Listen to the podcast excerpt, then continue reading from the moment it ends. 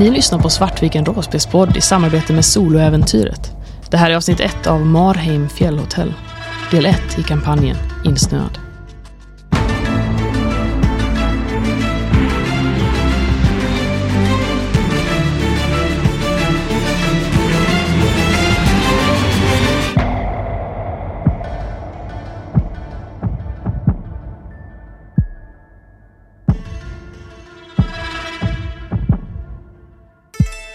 Hej och välkomna till Svartvikens rollspelspodd. Idag ska vi spela Bortom 2.0. Och vi gör så med spelets eh, skapare, nämligen Robert Jonsson. Säg hej Robert. Hej Robert. Han är bra på att följa order. Eh, vi har haft Robert på besök två gånger tidigare. Det stämmer. Eh, vi spelade Leviathan först och sen spelar vi Novum Solari. Bortom 2.0 är eh, inte Leviathan. Nej, det är helt rätt konstaterat Kristoffer. Vill du berätta lite om vad Bortom är? Bortom är ett skräckrollspel och eh, du säger 2.0 och indikerar att det finns en eh, 1.0. Det kallas för Lögnens slöja och det släpptes 2007. Och jag brukar säga som så att Bortom är ett skräckrollspel som börjar i en personlig skräck och är en resa till något mera till en kosmisk skräck. Så att du får uppleva skräck ur alla hörn, kanter, vinklar. Både inombords och utombords. Häftigt. Eh, vad är det vi ska spela idag? Vi ska spela den första akten i en eh, berättelse som kallas för Insnöad. Och den första akten heter Marheim fjällhotell. Och vi befinner oss i norra Norge. Uppe på ett litet ödsligt, en gång i tiden ganska storslaget och fint och välbesökt fjällhotell. Men tidens tand, ekonomiska upp och nedgångar har påverkat det och det står nu mestadels ödegivet. Och vi kommer att följa fem stycken gäster och hotellets personal och se om några av dem överlever och kan delta i en akt två. Och ser hur många som Moa kommer förråda och lämna till sin död. Men ja, vi har med oss Moa, Anna, Christer, Kristoffer, förutom Robert. Så vi är fulltaliga då. Ska vi köra? Yes. Då lämnar vi ordet till spelledar-Robert. Färden upp till Norge har lämnat en känsla av att man lämnat civilisationen allt längre bakom sig. Den sista biten till anläggningen tog dock rekorder med en allt glesare natur omkring sig. Inte för att man ser mycket av den, då allt ligger i ett ständigt mörker här. Först i januari förväntas solen att återvända till trakten. Nu den 20 december så är allting nattsvart. Det senaste tillfället ni baserade civilisationen var staden Bardu, men det var för fyra mil sedan och ingen bebyggelse har sett sedan dess. Vissa av er anlände till parkeringen med buss, andra med bil. Det verkar inte vara någon rusning här. Och då den unga kvinnan Renate Amundsen från Marheim fjällhotell välkomnade er ombord på gondolliften som tar er upp till Marheim fjällhotell blev det extra tydligt. Utöver Renate så var det den unga kvinnan Åse-Marie som inte sa så mycket. Den amerikanska turisten Diana och den härdade svensken Lars. Åse-Marie, jag tänker att du kan ta och beskriva dig lite hur du ser ut, men även hur ja, du ser ut med kroppsspråksmässigt och så. Ja, Åse-Marie sitter eh, längst in längst bak, armarna om sig och tittar frånvarande ut genom eh, gondolfönstret. Klädsmässigt så är hon klädd i en eh, tjock vinterjacka av klassiskt eh, svensk färgval så den är svart eh, med lite grå, mörkgråa detaljer. En eh, termokjol och eh, några ganska ordentliga men eh, billiga vinterskor och en eh, rullväska som enda packning. Diana? Diana är en rätt ung kvinna med blont hår. Många anser nog henne vara rätt vacker. Hon har väldigt så här, observerande ögon som hela tiden tittar och ser allting som händer runt henne. Och så också nu när hon sitter och, och tittar ut med stort intresse genom fönstret och, och försöker liksom fånga in allting som händer ute på samma gång. Hon har iklädd en eh, tjock jacka. Under den har hon en helt svart tröja med bara Batman-loggan på. Ett par blåa jeans och ett par rejäla kängor. Bredvid sig på sätet så har hon en, en ryggsäck och resten av hennes packningar i, i bagaget. Lars är en äldre man med lätt trött uppsyn. Hårfästet är högt med en ryckig panna blottad och grånande hår vid sidan som med all önskvärdhet visar att han är till åren kommen. Han är eh, ganska fårad, ser eh, ut att vara den här typen som har varit med om en hel del. Tänkte lite nästan som en bitter norrlänning.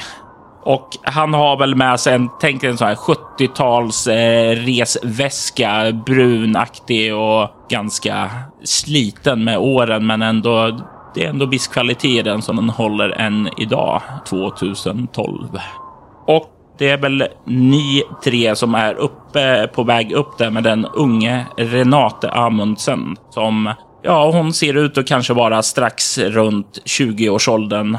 Håret är brunt och uppsatt i en eh, liten bulle där bak. Har ganska, ja, artiga bemötande mot er. Om ni har haft några frågor så hon svarar det. Hon har varit väldigt vänlig när hon sagt välkommen. Eh, var god och stig på. Och nu så för gondolen er högt upp i berget. Ni som stirrar ut genom fönstret kan inte se så mycket på grund av mörkret, men ni kan ana att det är långt, långt ner. Ljus kan dock anas långt upp i bergen och när ni närmar er toppen på den branta bergsväggen kan ni se det stora upplysta hotellet uppenbara sig som en majestätisk syn åt vänster så kan ni se en mindre sjö och ännu längre mer åt vänster så syns strålkastare i skogsområdet där skidspår verkar gå. Bakom hotellet anas en gigantisk skidbacke upplyst av rejäla strålkastare med en skidlift. Ni kan ana en ensam snowboardåkerska på väg ned från den.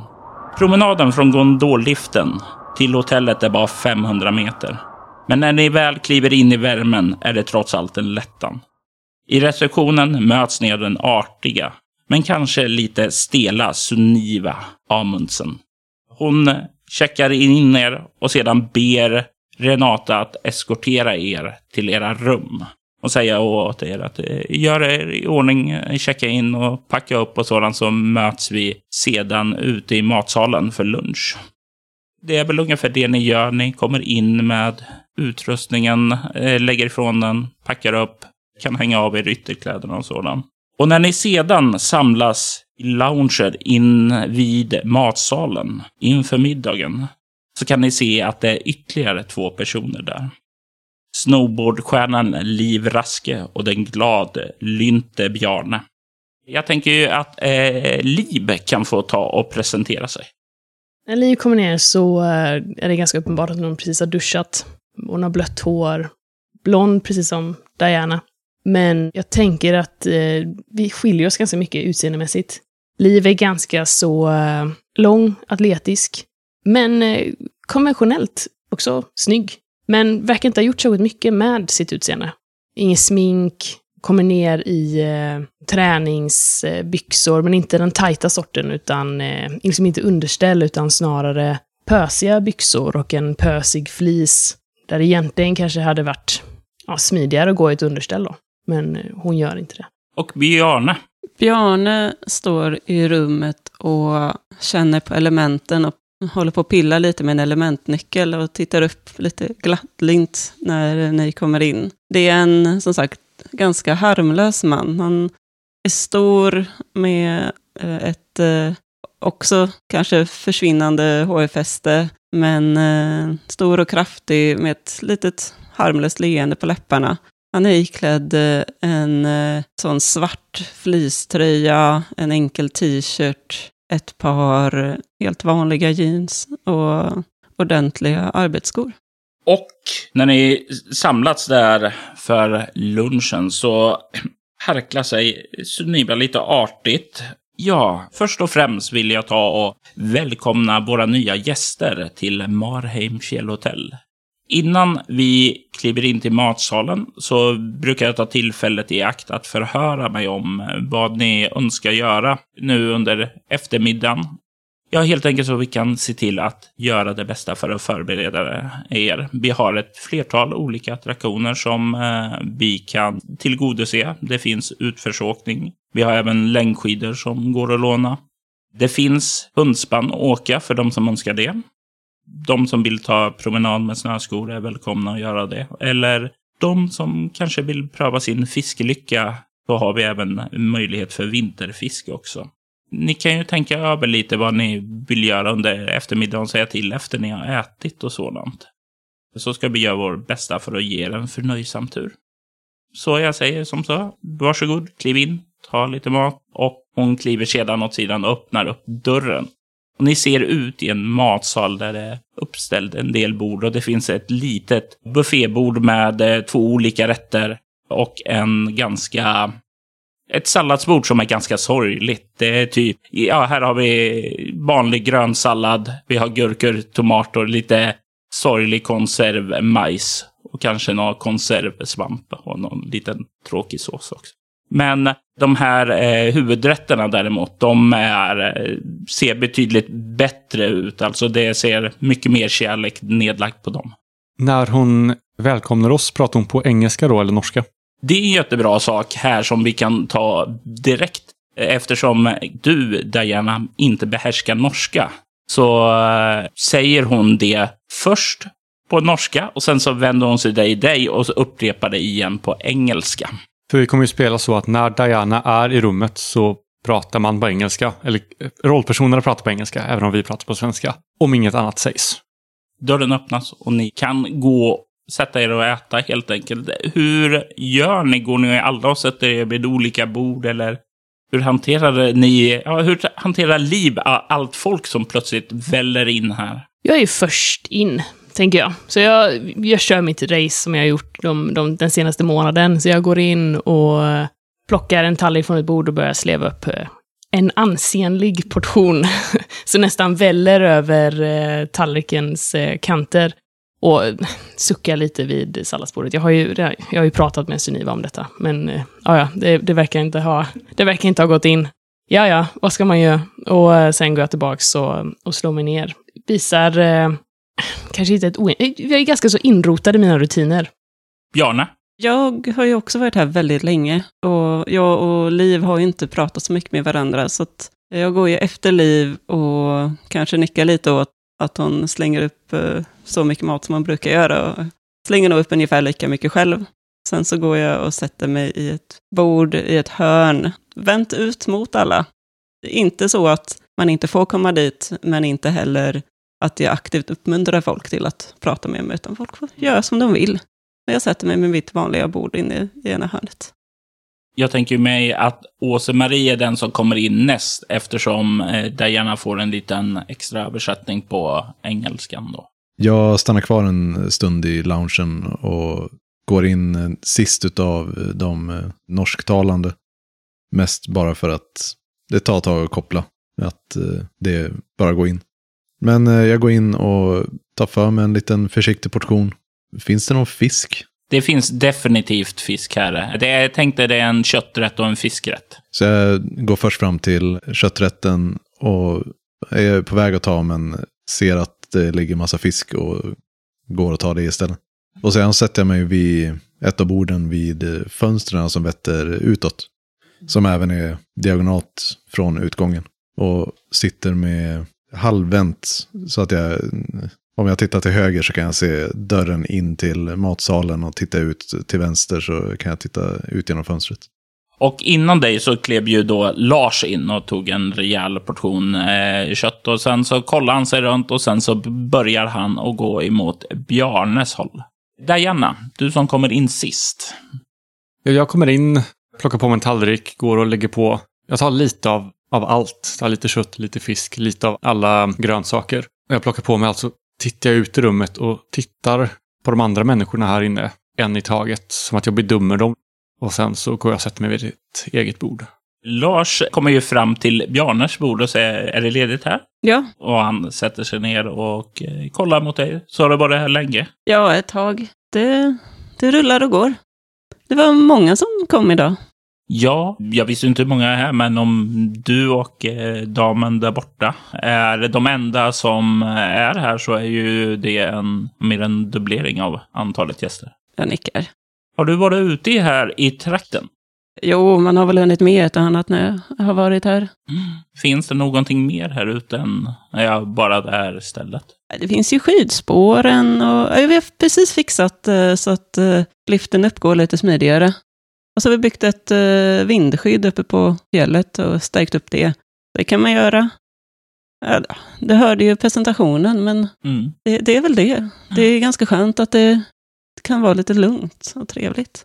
Okej, okej. Men du har inte sett några ruiner av någon gammal byggnad eller något så här ute? Nej, jag skulle inte kalla rastplatsen för en ruin, men den är inte riktigt bra skick. Nej, det hoppas jag inte. Det är kanske inte så trevligt om det är en ruin. Eh, du, jag, jag tycker hon kvinnan där borta, hon ser bekant ut och säger hon och nickar åt Livshåll. Ja, Liv. Ja, eh, det är ju, det är ju vår snowboardstjärna. Vår nationella storstjärna. Kollar du inte på sport? Ja, jag kollar på skidor, säger han. Men eh, det ska vara längdskidor för min del. Det här utförsåkningen. Alltså, visst, det var väl skoj att se när vi hade Stenmark då. Och När jag inser att han är svensk så tystnar jag lite. ja, eh, och samtalet blir väl kanske, tar en lite mer frostig ton, eller? Ja, absolut. Jag tror att jag börjar gå in lite mer och lyfta fram våra, våra norska stjärnor. Och berätta då om att det är en ära att ha Liv här. Säger det inte jättehäckt, men kanske så att han hör ändå.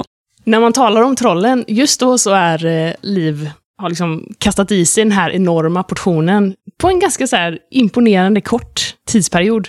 Och eh, på vägen bort för att ställa det här i disken då, så går de förbi eh, Bjarnes bord.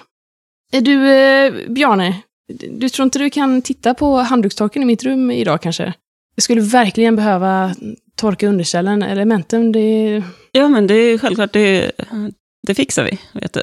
Ja, du är en stjärna. Jag klappar Bjarne lite på axeln eh, när jag går bort och dumpar min eh, vid disken. Vad har Liv i kameleont? Har hon två eller mer? Nej. Jag har ett. Ja, ja, bra. Då lägger du inte märke till någonting, utan kan gå ostörd och dumpa det i disken. Och sen går jag tillbaka upp på mitt rum och börjar preppa inför eftermiddagspasset. Ni andra som blir kvar hör, hör ju en liten, börjar väl lågt men blir kanske lite mer högljudd. Diskussion mellan de två männen som diskuterar sport där vid sidan. Innan det når ja, sitt slut när man har ätit upp och sådant där. Nej, nu får jag gå och, och hjälpa Liv. Han, han verkar le. Eh, absolut, absolut. Eh, Trevligt samtal. Sällsynt med sportfantaster här ändå. Även om vi har skilda åsikter. Alltså. Ja, lite diskussion för eh, länge livet. Men vi ses runt. Ja. Och bara se till om eh, jag behöver fixa någonting eller om det är något som är trasigt. Jag är väl lite av en vaktmästare här också. Absolut, det lovar jag att göra. Så han nickar åt dig och du kan också kliva iväg. Ja, ni två andra som har suttit vid era egna bord. Vad planerar ni att göra efter att ni börjar bli klara med maten? Efter att ha suttit eh, kvar eh, lite för länge vid matbordet och inte fått i mig mer än eh, salladen som jag plockade för mig egentligen. Fisken på tallriken ligger i stort sett or- orörd. Så går jag väl bara till mitt eh, rum och ja, min avsikt är väl att, att lägga mig på sängen och fortsätta läsa min bok. Och Diana. Jag tar en portion till. Och sen när jag äter upp den och är ensam kvar i salen då plockar jag undan den, de få resterna som finns kvar, slänga i komposten noga och ställer undan allting ordentligt. Sen går jag upp till mitt rum och börjar eh, men plocka ordning liksom i resväskan och plocka upp allting och strukturera det. Ta fram min klätterutrustning, är med mig, kollar så att alla, alla ficklampor och batterier, allting är, är redo. Och sen tar jag fram en karta över området och börjar kolla, kolla omgivningen. Jag har planer sen att ge mig ut i, i området och undersöka lite. Jag har hört det ett par gånger. Du säger går upp till rummet. Rummet ligger på samma nivå som resten av stället. Det finns som sagt var fyra våningar. Men de andra våningarna är inte avsedda för er. Jag går bort till rummet. Ja, eh, som sagt var, när alla passerar ut så kan ni ju passera förbi Suniva som passar på att fråga om eh, hon eh, ska se till att förbereda någonting åt er i eftermiddag. Plocka fram skidor eller snöskor eller nå om ni vill ut så. Så vi måste prata om den här salladsbuffén, Suniva. Ja, jag, jag vet att ni har tagit upp det. Det är bara det att Nils har inte hunnit vara ner och hämta upp det. Det är beställt så vi ska bara ta... Om ni vill så kan jag ta och skicka ner Nils idag då. Så hämta varorna. Ja, alltså det är ju inte... jag tror du förstår vad jag... Ja, ja, ja, men absolut, absolut. Och som sagt var, ni betalar bra för det här och jag vill ju att ni ska vara... Jag, jag, jag tar och skickar Nils att hämta dem givetvis så vi får rätt råvaror imorgon. Alltså om det är några problem med pengarna så är det ju bara att fakturera till skidliv. Nej, nej, absolut inte. Du ska få den service ni förtjänar. Jag, jag ser och skickar Nils så ska du få ett bättre utbud imorgon. Och näst ut var ju Bjarne. Jag ber henne plocka fram snöskorna och en ficklampa. Jag tänkte ge mig bort till rastplatsen och se till att det är i riktigt gott skick. Absolut. Det fixar vi. Du är väl på väg bort där för Jag är sväng. På väg mot eh, Livs rum då för att Mm. hjälpa henne. Så hör du ju också att Lars kommer ut och vill ha ett par längdskidor. Och sedan Åse-Marie. Du får samma fråga. Ja, nej, det, det är lugnt. Jag, jag ska vila upp mig på rummet först bara. Det, imorgon kanske. Absolut, absolut. Då önskar jag en trevlig eftermiddag. Ja, tack så mycket, tack så mycket. Om det är någonting du vill att vi ska komma till med eh, rummet så kan eh, du bara säga till så ordnar vi det. Jag är redan på väg bort mot rummet och vänder mig om och här, ja, jo, det jag ska, jag säger till om det är någonting. Tack så mycket, tack så mycket. Hon nickar. och- Lite ansträngt leende. Sist ut ur matsalen kommer Diana.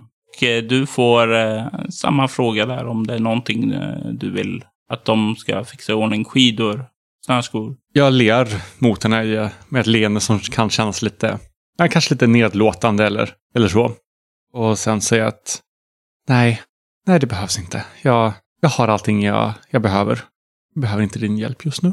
Men jag säger till om det, om det skulle vara så.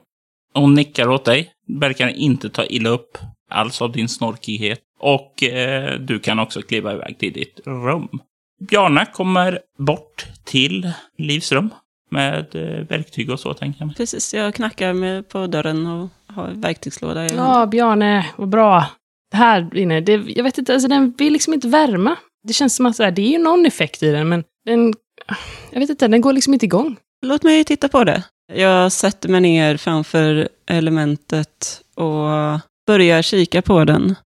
Du vill inte vara med och se? Du kanske lär dig någonting om hur det funkar? Ja, visst, det kan jag väl. Jag ställer mig bakom och tittar lite. Ja, men du ser den här, eh, den här ringen här har ju lossnat, så det är, det är en eh, glipa i ventilen. Så eh, det är därför det inte kommer in tillräckligt mycket värme i elementet, det bara försvinner ut i rummet. Men kan du sträcka mig den där skiftnyckeln som ligger i min verktygslåda? Eh, den här, eller? Nej, den, den lite mindre. Okej. Ja, tack. Jag drar till ventilen och ja, och så den här lilla, det ser ut som en svart liten plastplupp ungefär. Eh, Okej, denna, nej, antar jag menar. Ja, precis. Ja. Ja, nu gör jag så att jag stoppar den på ventilen för att verkligen sluta tätt. Eh, Vill du försöka själv? Jag tror att jag lämnar det här till experterna, men eh, det känns som jag bara skulle ha sönder den mer. Ja, du är ju bra på, på andra saker. Din snowboardåkning till exempel. Men eh, säg till om det inte funkar igen. Det borde funka nu. Jättesnällt, Bjarne. Jag, jag uppskattar det jättemycket. Det, jag går igenom så mycket underställ, vet. Det, eh, jag kan tänka mig det. Vi klipper till Åse-Marie som ligger och läser. Ja, och ganska strax efter jag lagt mig på sängen och, och fortsatt läsa boken som jag, ja, jag började väl läsa den för bara några dagar sedan, så, så somnade jag då. Och det är inte en särskilt rofylld som för dig. Du ligger och skruvar på dig. Hemsöks av de där mardrömmarna igen. Men du får några timmars sömn i alla fall. Inte kvalitetsfyllda, men det är ändå något. Diana, Du eh, tog dig upp till ditt rum. Jag tar på mig ett par hörlurar, plockar fram min, eh, min iPod och sätter igång ljudboken. Och sen börjar jag liksom plocka ordning allting. Jag tar fram det jag behöver för att, för att bege mig ut i området. Och det går rätt så fort och du kan ta dig ut. Är det något särskilt du tänker göra? Nej, till en början vill jag bara kolla närområdet runt hotellet. Jag vill passa på innan det blir helt mörkt. Ska vi säga att det är helt mörkt. Mellan 10 till 1 ungefär, då blir det lite ljusare i mörkret. Så det är ju elljusspåret kring eh, skidspåret som är upplyst och sen i backen. Går du i utkanten av dem, ja men då har du lite ljus. Men annars så får du bara med ficklampa och sådant för att lysa upp trakten. Vilken tid på året är det? Det är december, så December, ja. vinter. 20 december, va? Mm. Nej, men i så fall går jag ut med ficklampa. En så här rejäl, liksom, som man, vad heter de? Man håller ett litet handtag och så hänger liksom ficklampan under så. Och tar ett varv. Och lyssnar på ljudboken hela tiden. Och du går och lyssnar på ljudboken. Du kommer runt själva huset, kan se några hus där borta och du kan även se en liten som, eh, tänkte tänk en hundhage. För där de här rejäla spannhundarna står och, ja, väntar på att bli använda. När du börjar komma närmare där så hör du genom ljudboken att de börjar skälla och gläfsa upp hetsat. Jag pausar ljudboken, tar av mig hörlurarna och går fram till, eh, till stängslet deras gläfsande.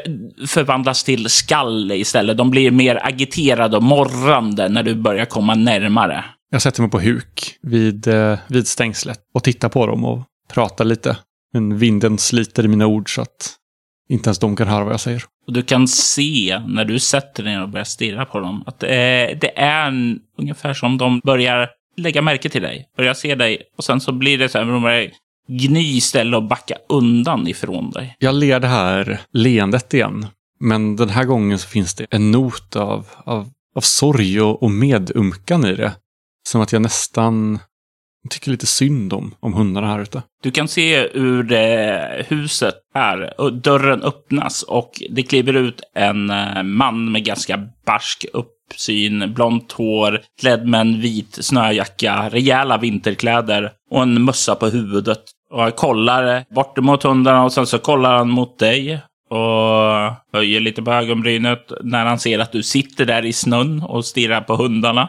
Ursäkta fröken, Jag reser mig upp och borstar lite snö som har kommit lite för högt upp på, på benen och, och vinkar åt honom. Eftersom han säger det där på norska förstår ju inte du ett. Och sen, han kollar på dig och ungefär igenkänner Miss Hunter? Eh, ja, ja, det är jag. Ah, okej, okej. Han talar verkligen inte en bra engelska. Den är knagglig. Den är förståelig, men du har ju hört turistengelska förut. Det här är värre. Jag ler lite mot honom. Ett så här. Det finns någon slags vänlighet i leendet.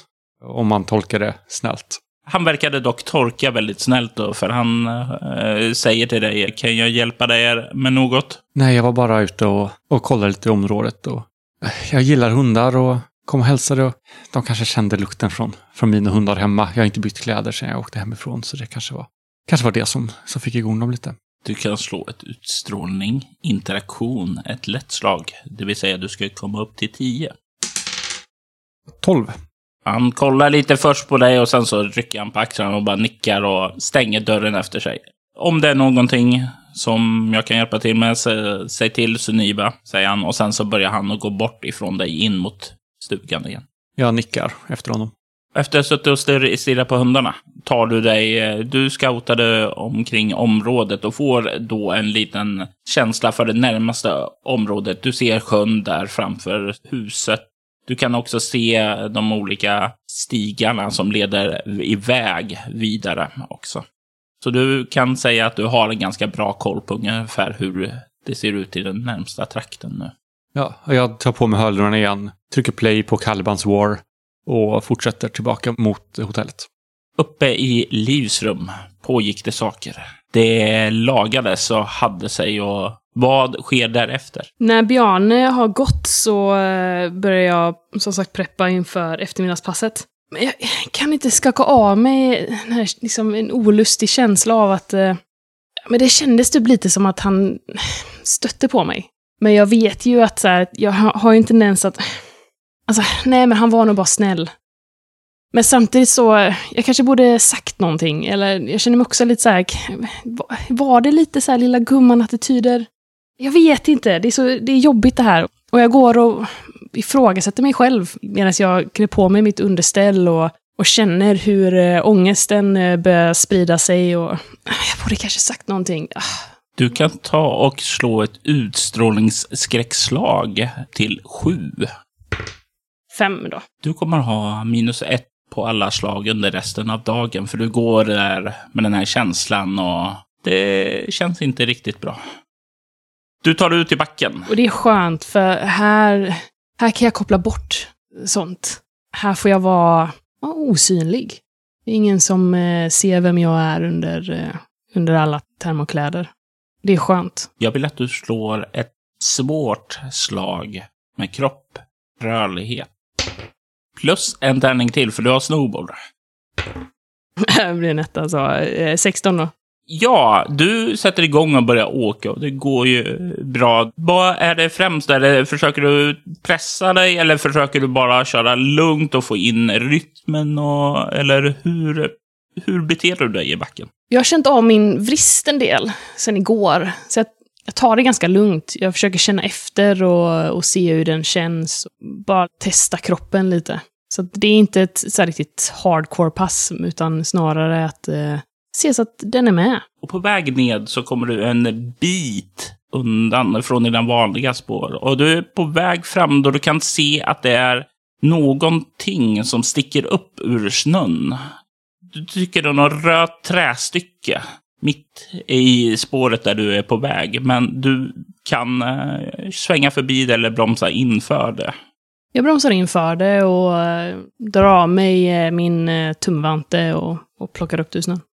Du tar upp det och du hinner inte se vad det är, utan när du tar det så väller någonting över dig. Du känner intryck, du bombarderas av syner. Du ser långt ner i en gruva ett blåskimrande vatten, hur någonting börjar kräla upp ur dig. Någonting humanoid, någonting mänskligt, någonting urmänskligt. Du ser någonting kravla upp på en strand, en stenig strand. Och du känner, du känner någonting primalt som sprider sig genom din kropp. Du sticker i dina fingrar och du hör den här varelsen väsa. Liv, liv. Och du kan ta och slå ett skräckslag med ego mot 10. Åtta. Du får en skräcknivå. Ah! Jag kastar iväg eh, den här tingesten. Och du ser det som landar i snön där. Du kan se att det är en trästatyett som, ja, du tycker det är ifrån din pannlampa där och skimrar lite ifrån, lite från ett brunaktigt träslag till ett rödaktigt träslag. Vi kan ta och visa bilden på den här statyetten. Och jag tänker mig att Svartviken kan lägga upp den på sin Instagram också sedan. Vad har du i humaniora eller okultism? Jag har tre humaniora. Och ingenting ockultism. Det här känns som en sån här throwback till Berhanu. Always the last to know. Du skulle väl säga med din humaniora att den här statyn ser gammal ut. Alltså det är troligtvis samisk ursprung på den, skulle du nog gissa på. Men den ser oerhört väl bevarad ut, särskilt om den har legat i snön här och först nu tittat fram då. Det här är nog någonting som Sunniva skulle potentiellt vara intresserad av. Så jag sätter på mig min handske igen, eller min tumvante, och glider fram. Och försöker plocka upp den lite försiktigt och stoppa den i, jackfickan. Tänker att jag ska ta med den ner till eh, Sunniva. Det går en sån liten kalkhår längs ryggraden när du plockar upp den, men du, du får i den i fickan utan problem. Jag skyndar mig ner för backen. Bjarne skulle ut med snöskorna. Jag är ju på väg ut för att promenera bort till rastplatsen. Och medan jag går så tittar jag upp mot skidbacken där jag ser hur Liv är på väg att åka upp med sin snowboard och ler lite mot sig själv. Och jag tänker att jag fortsätter ju en bra bit mot rastplatsen tills jag hör hennes skrik. Och då vänder jag ju såklart tillbaka och går uppåt för att möta henne. Men jag ser ju att hon sen åker ner, så väntar jag i slutet av backen. Du, Liv, kommer ner till platsen och kan se Bjarne stå där. Jag kopplar loss min eh, snowboard och hivar upp den över axeln. Är du okej? Ah, ja, jag... Du, jag, jag hittade någonting uppe i backen. Jag håller, plockar fram den här eh, statyetten. eh. Jag tänker det kanske... Eller vad tror du? Det kan väl vara någonting som Sunne är intresserad av? Ja, det tror jag. I backen? Ja, alltså, eh, låg ju lite vid sidan av, men eh, ja. Alltså typ vid skogssnåret. Jaha, vad spännande. Jag menar, det ser inte lite... Jag vet inte. Det lär ju knappast vara någon som har skidor som har glömt den där, eller? Jag har ingen aning faktiskt. Vad, vad tror du? Ja, jag vet faktiskt inte. Jag rycker på axlarna och... Men vi, vi går med den till eh, Sunniva.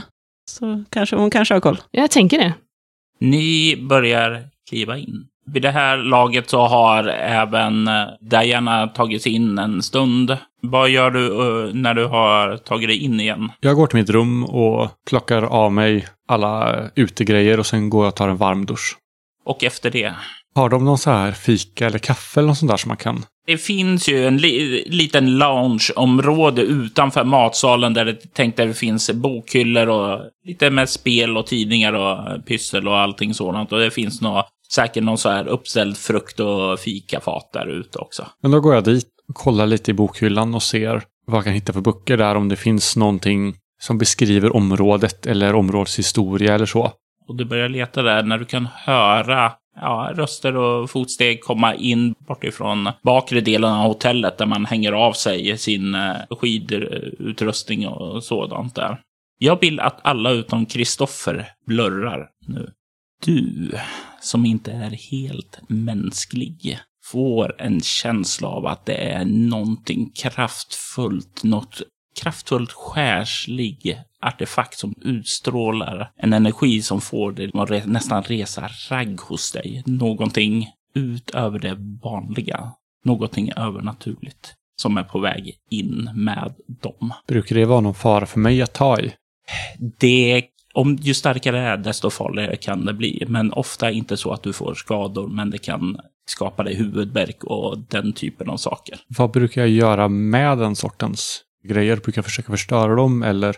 Det är ju definitivt efter demoner som du faktiskt har dina rötter i, brukar ju vilja förstöra dem. Men eftersom du försöker att komma bort från ditt demoniska ursprung så brukar du se det som något positivt. Det är ditt mål att faktiskt kunna hålla och röra och använda sådana saker utan att det påverkar dig. Som sagt var, ni kommer in där bak och börjar eh, kolla er runt och eh, ser, eh, ser hur eh, Diana sitter borta i loungen. Jag tittar på er. Och det finns någonting i min blick som, som känns eh, som det inte hör hemma där. Ni har inte sett det i min blick tidigare. Det är något skrämt. Och jag stirrar liksom på er. Jag är ganska så omedveten om det, för jag har en egen inre dialog som har liksom löpt på i huvudet ända sedan vi kom ifrån skidbacken. Att översvallande dåliga samvetet över att, men, alltså Bjarne han vill ju bara vara snäll. Alltså jag, jag dömer honom för hårt. Och samtidigt så, fan jag ler ju hela tiden, alltså så jävla kvinnligt. Och jag måste, alltså sluta, sluta le, Liv, vad fan håller du på med? Ah, och tills vi kommer in och jag hänger av mig i snowboarden och så. Jag är på väg in i loungen för att jag tänker att Sunniva är där. Men när jag ser Diana istället så... Åh, eh, hej! Vad var ditt namn igen? Diana, Du kanske har eh, koll på det här. Vill du vara med och lösa ett problem? du ser en, en skugga av tveksamhet som, som flyter över mitt ansikte. Jag halvt ställer mig upp och sen sätter jag mig ner igen. Ser ut som att jag tänker, som att jag står inför ett svårt val. Och sen nickar jag. Ja, ja visst. Ja. Mm. Eh, ja, Liv här hittade en eh, sak ute i backen. jag drar fram den här statyetten och håller fram den till dig. Kan ju ta ni så, två slå ett lätt slag med kropp obemärkt. Jag och Moa. Moa och Bjarne. Eller rättare sagt, Liv och Bjarne. Tio. Elva. Ni två senare sträcker fram där hur Diana lätt rycker till. Det är liksom inte väldigt, väldigt tydligt, utan lite diskret sådär. Som om hon naturligt försöker dölja det. Det är nästan så att det sker på reflex för Diana. Men Ni ser det ändå. Känner du igen den här? Nej. Jag har aldrig, aldrig sett den. Ja, den är inte blöt eller så. Du kan... Den har bara legat i snön.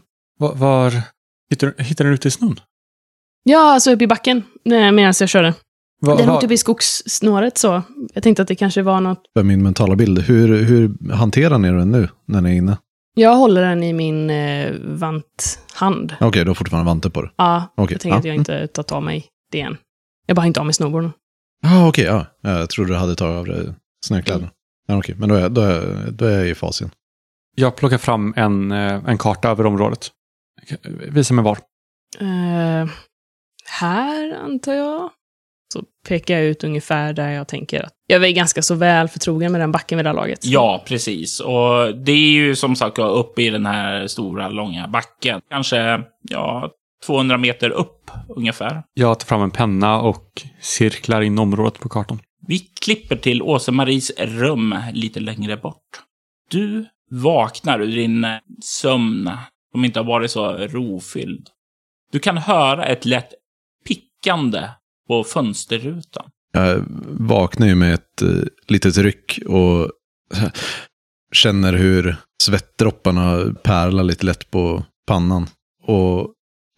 Eh, nej, det var ingenting. Pickar till en gång till på fönstret. Jag tittar, tittar mot fönstret och medan jag tittar mot fönstret så kliver jag upp och går närmare. Du kan se hur det på fönsterblecket utanför sitter en ganska stor snöuggla. Du kan se den stirrar med en väldigt intensiv blick in mot dig. Lägger huvudet lite på sned. Jag imiterar den. Inte medvetet, utan bara reflexmässigt. Jag lägger också huvudet på sned. Tittar förundrat på den och efter lite tag så kommer jag på mig själv och börjar på att leta efter mobiltelefonen för att ta en bild. Du får fram mobiltelefonen och styr upp den för att ta en bild. Och du kan se hur det i ugglans ögon brinner en stor eld som verkligen lyser. Du ser flammorna där i dess iris. Ser det med mina ögon eller genom kameran? Du ser det med, du, via dina ögon. Jag ryggar tillbaks och tappar mobiltelefonen på vägen och hör ett klirr. fortsätter backa mot, eh, mot väggen på andra sidan rummet. Du ser hur den börjar hacka på fönstret och du kan se sprickorna börja ske. Nej, nej. Nej, det, det, det är en dröm. Jag, jag blundar och lägger händerna runt eh, huvudet och börjar gunga lite för mig själv och nej, nej, nej, det här, det här händer inte. Det här händer inte. Det här händer inte.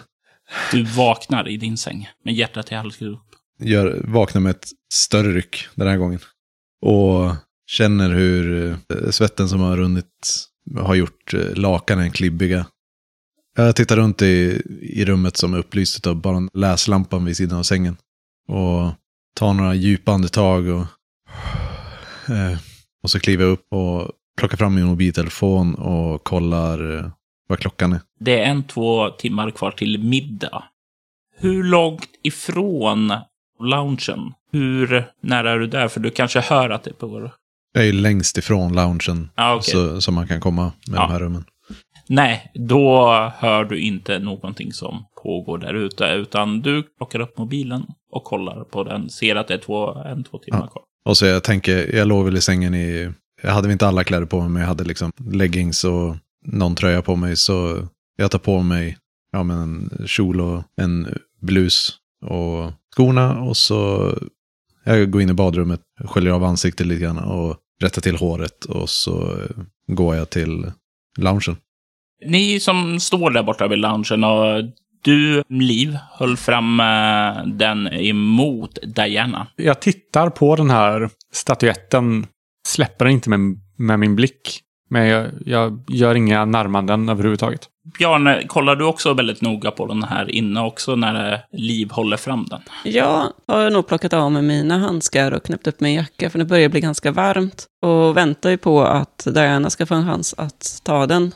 När hon inte gör det så räcker jag själv fram handen mot statyetten för att titta på den lite närmare. Jag ger den till dig och sen börjar jag kränga av mig mina ytterkläder. Jag tar ett nästan omärkbart steg framåt när Liv sträcker fram den, men jag hindrar mig och står kvar ändå. Ni två eh, som inte har sett det tidigare lägger ju märke till att den skiftar lite i ja, nyansen beroende på när, hur ni håller den. Den verkar vara brun först, men i ett annat så ser det ut som om den är nästan lite rödaktig. Ser den gammal ut? Den ser väldigt gammal ut. Kristoffers karaktär kan ju känna igen det här att det ser ut som, tänkte, en primitiv eh, stam innan civilisationen svepte in över världen och sådant. Alltså, den är gammal. Men den bär inte några tecken på att vara sliten. Men om inte ni har någon koll på vad det är. Vi, vi hade tänkt att gå och fråga Sunniva. Ingenting hände när eh, Bjarne tog den. Nej, eh, du tar den. Jag och tar den och tittar på den. Nej, var, var det något speciellt med nej?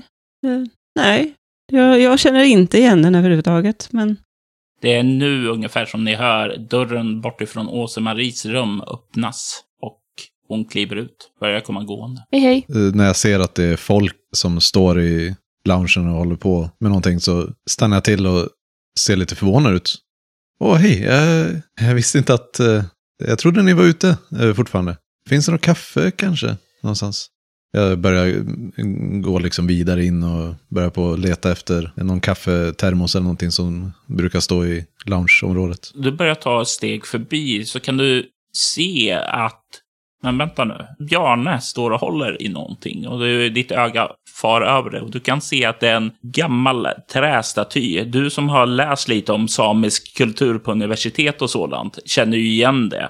Och du är rätt så säker på att det där, nu kommer du inte ihåg det på rak hand, men du vet att det där brukar vara en avbildning på en av skapargudarnas son.